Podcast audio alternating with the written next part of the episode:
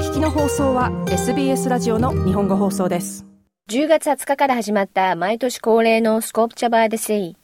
ボンダイビーチからタマラマビーチをつなぐ遊歩道を舞台に開催される人気の野外彫刻展です。25周年目を迎える今年は100を超える作品が設置されますが今年はシドニーを拠点に活動する彫刻家斉藤綾子さんが出展10年目のアーティストに贈られるデケードクラブに殿堂入りしました。今回はどのような作品が展示されるのでしょうか？作品はキャソインディエアっていう、まあ、空中のお城みたいな感じですね、日本語で言うと。色は青で階段みたいなステップがあって、で、フレームがあって。で、まあ、私の作品は割とこう、ちょっと、うん、建物っぽい、あの、アーキテクチャっぽい感じなので、うん、そういう感じです。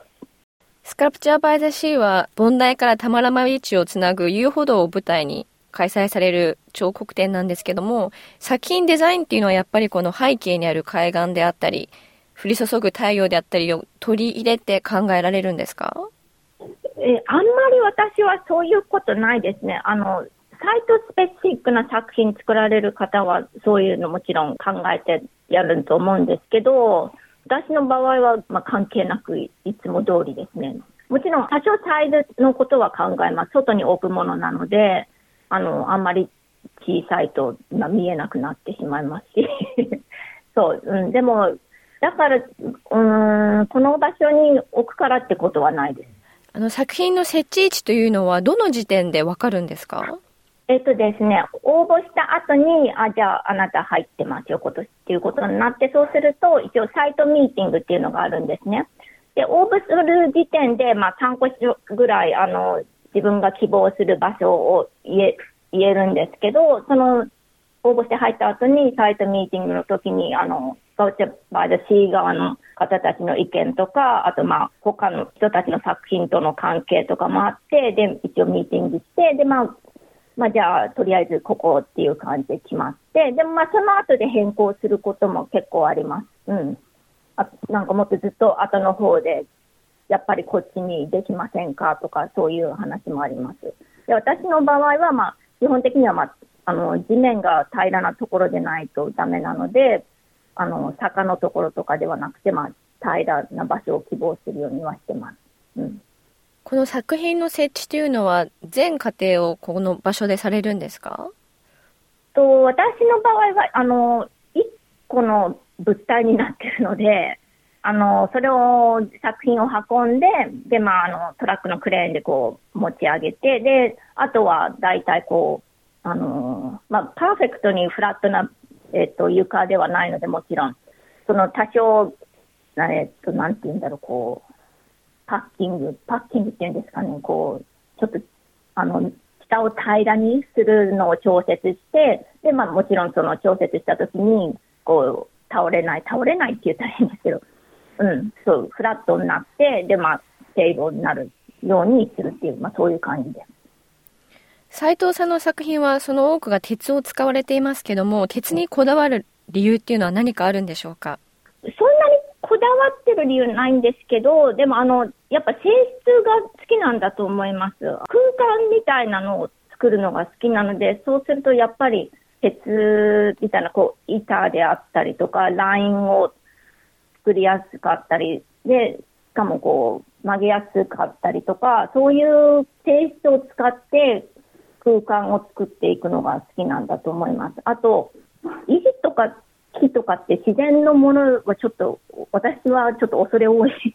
と感じるところがあるので、でそういった意味でも鉄はなんて言うんですかね、なんか自由にやらせてもらいやすいっていう感じはします。なんか鉄はこう、目的を持ってそう鉄に作り変わられるじゃないですか。元の材料から。だから割とこう、遠慮なくというか、その機能的な面を重視してそれを使いやすい部分がありますけど、石とかって別になんか自然にもともと石でちゃんと生きてて、で、そうやって、まあ、石の人生を送ってるところに、なんかこう私とかがこう、なんかどうこうするのちょっとっていうところがあるので。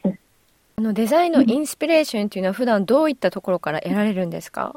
あ、いろいろですね。うん、やっぱ空間を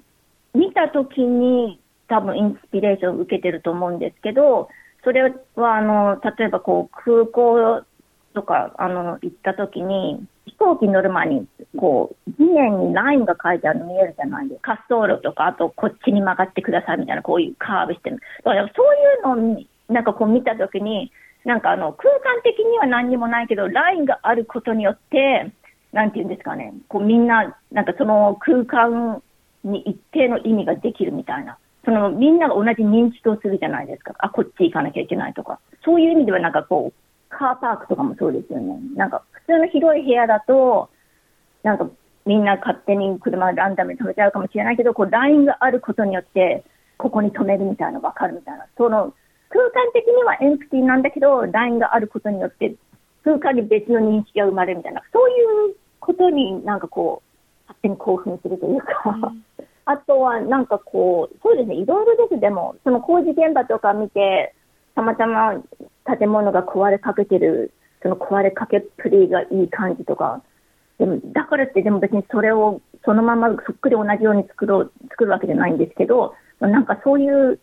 感じかな。あの、今回の作品はどうですか？どういったところからひらめいたんでしょうか？今回のはですね、その一番初めに作ろうと思った作品は、大きい丸いサークルがあって、で、それが、こう、カーブしてるサークルだったんですね。ちっちゃい模型を作った時に。で、それを大きくするときに、他の部分のとの関係もあって、ちょっと、いろいろ変えなきゃいけないってことになったんですよ。で、それを変えなきゃいけないってなったときに、なんていうんですかね、その丸い部分と、その一緒にあった他のパーツ、それも階段みたいなのがついてたんですけど、で、そそれをもとに、こう、じゃあこういうパーツみたいなもので、どんな他の作品ができるかなっていうのをこう、やっていったときに、あれはまあ一つの方法というか、うん、そう一つの結果としてできたものです。実際にこう、場所に設置するまでわからないじゃないですか、その全体像っていうのが。そのあたりはどうなんですか、うん、設置してみて、あ、何かが足りないとか、この方が良かったっていうのはあるんですか？あ作品自体には私はないです。もうできたらこれでいいみたいな。これでいいっていうのも変ですけど、あの、それはそれっていうので、でもそういうのを見たときにまた、じゃあもっとこういうものを作ってみたいって思う時もありますけど、この、その作品自体に手を加えてどうこうしたいって思うことはあんまりないです。ただ次の作品を作りたいって思う感じです。どちらといえば。斉藤さんは2002年に来合後、キャンベラのオーストラリア国立大学にて彫刻を勉強。彫刻の道へ入ったきっかけは好奇心、そして手で作ることが好きであったからだと話します。なんかこう、手でやるのが好きなんだと思います。なんか、昔、割とこう、絵絵とか描いてみたりとかしたんですけど、で、こう、絵とかは平面で、まあ、なんだろうな、視覚イリュージョンじゃないですか。その絵の効果みたいなのは。うん。で、で彫刻は、まあ、私の彫刻はですけど、こう、物体で立体で、多分そういうところが多分好きなんだと思います。きっかけは、あの、好奇心ですかね、多分。ご主人様も彫刻家であると聞いていますけど、はい。互いに作品について相談し合うことっていうのはありますか？あ、なんかしょっちゅう言い合ってますよ、いろいろ。ああだこうだ。しょっちゅういろいろ言ってます。同じようなスタイルの彫刻をされるんですか？スタイルは私は違うと思います。あの、鉄を使ってるっていうところは同じです。あと、まあ、溶接ですよね。そうあと、まあ、塗装で仕上げるっていう工程は同じですけど、やっぱり感覚が違いますね。その空間に対する感覚とその物体、鉄の形に対する感覚みたいなのが。例えば私は結構、まあ、プレーンな鉄の板とかから自分のきな形を切ってでやるみたいな、そういう傾向にあったんですけど、でも彼の方は割と鉄の切れっ端とかどっかの工場で使わなくなった台みたいな、もう初めから変な形してる鉄のものとかも結構使っていろんな形を作ったりするんですね。だからやっぱ感覚はかなり違うと思います。コラボレーションなどはされますか？一度昔やったことあるんですよ。 group exhibition をした時に、それぞれがペアでコラボでやろうみたいな話になって、で、私は私のチームでコラボして、で他の人たちは他のあのパートナー見つけてってやってたんですけど、その時は painting をやったんですね。でも結構大変でした、私は。painting だったんですね。彫刻ではなくて。そうそうです。彫刻だったらもっとなんか、すごい喧嘩したかも。毎年多くの日本人彫刻家が参加することでおなじみの Sculpture by the Sea。このほど斉藤さんが殿堂入りした Decade Club artist には、すでに6人の日本人の名前が刻まれています。長年にわたる日本人アーティストと Sculpture by the Sea の関係について、イベントのファンディング CEO で artistic director を務めるデイビッド・ハンドリーさんは SBS 日本語放送に次のようにコメントしています。日本の多くの一流彫刻家とスコープチャバーデシーとの関係はとても特別なものです。1999年の慶造牛尾市から始まり、毎年日本から寄せられる応募作品の質と数に圧倒されています。スカープチャバーデシーに出展される作品の数は、世界のどの国よりも日本が圧倒的に多いのです。この特別な関係は、この展覧会、そして世界中のアーティストと来場者の友好にとって非常に重要なものです。デイビッド・ハンドリーさんでした。スカルプチャー・バイ・ザ・シーっていうのは毎年多くの日本人の彫刻家が参加されてますけど、このイベントにこう惹かれる理由っていうのは何かあるんでしょうか？パブリックにオープンだっていうところがすごく魅力的だと思います。ロケーションもすごく広いし、海の近くで楽しい場所だし、オープンさと、あと、やっぱ雰囲気とかかな。その、なんかみみんながこれってみんなで楽しめて、で、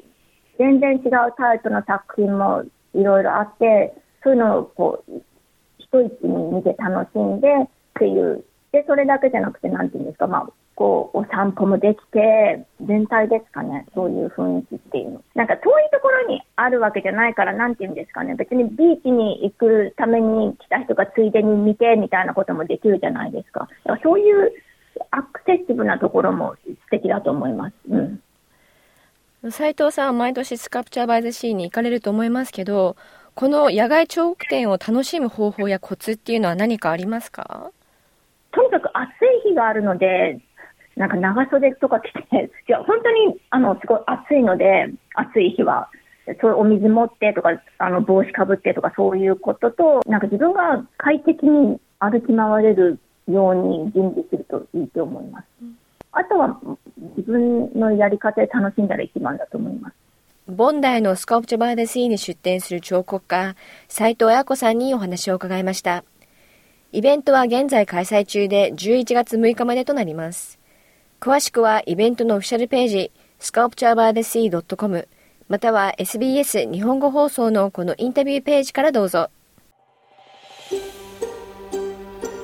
もっとストーリーをお聞きになりたい方は iTunes や Google ポッドキャスト Spotify などでお楽しみいただけます。